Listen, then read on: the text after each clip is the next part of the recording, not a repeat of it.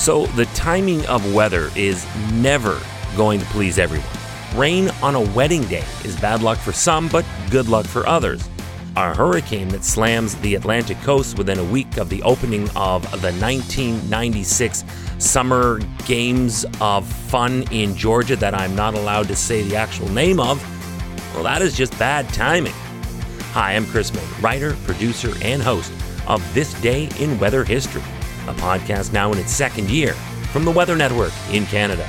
The villages were jammed, preparations final, and we were only literally one week from the opening ceremonies at the big global summer collection of games that draws athletes from around the world, but whose official name I do not have the rights to mention here, but I think we all know what I'm referring to. Whew! This day in weather history. So, I told you a story back on June 27th on this same podcast about how the trials to make the 2008 U.S. swim team, including superstar Michael Phelps, was almost wiped out by a tornado. Today, I have another ditty from the global sporting event that takes place every four years, but due to licensing, I am not allowed to refer to by name. Today, we focus on the same series of unnamed games for the year 1996. This is going to be fun, and that were already set to go. The world was already in camp, and from July 19th to August 4th of 1996, the world would be watching.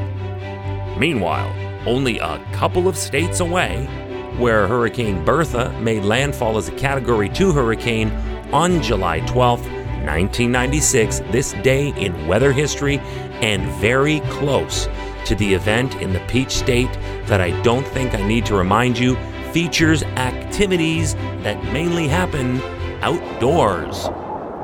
At its peak, Bertha's wind speeds were measured at 116 miles per hour. That equates to about 187 kilometers per hour. But remember, that is offshore, and that is a site that is set for the most intense reading. So, what were they on land? You know, where actual people are. In short, they were actually catastrophic.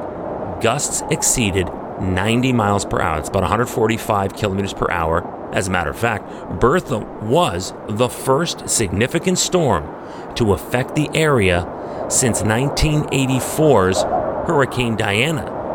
And the irony here is that was the last time the US had hosted the big summer outdoor game event when it was in Los Angeles.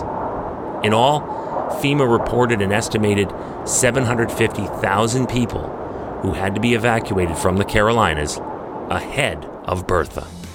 Welcome to year two of this podcast. Right now, you're listening to the full version of today's story on your favorite podcast provider, but there's also the daily podcast video short. They're shot right here in my podcast recording studio, so you get that perspective, but oftentimes they will include visuals from that day's event from when it happened in weather history.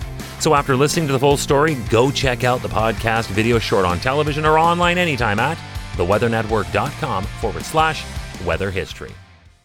So, how did this massive life altering storm for the Carolinas affect the global games in Georgia?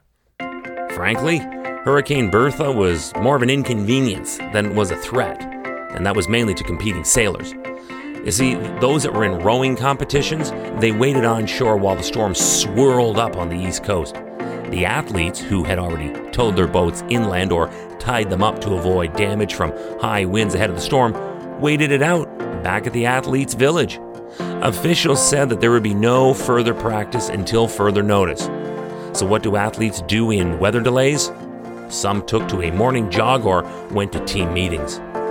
A hurricane warning actually did stay in effect from Brunswick, Georgia to the North Carolina Virginia border as they approached the opening ceremony date. The Weather Service radio said the closest the storm was expected to get to Savannah, Georgia, was 180 miles or 290 kilometers east and was expected to bring seas of 10 feet, it's about 3 meters or higher, with accompanying winds that far inland of about 40 miles per hour or 64 kilometers per hour, as well as showers to that coast.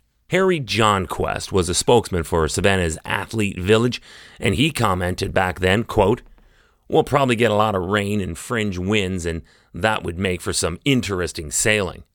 And that was followed up with Basil Hamblin, he was a spokesperson for the Atlanta Committee for the Games, who also said, and I quote, Precautions were taken, some boats were secured, no one is concerned.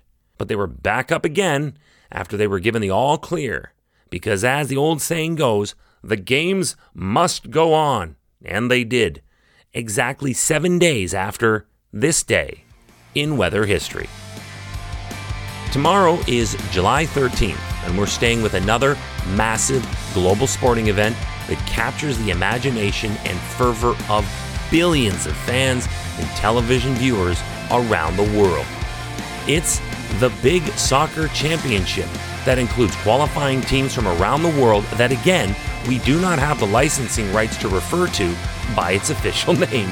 All I will say is this it snowed on the first ever edition of this hallowed event. It snowed hard. So be here tomorrow to find out who was playing and how badly it screwed things up on this day in weather history with me, your host, Chris May.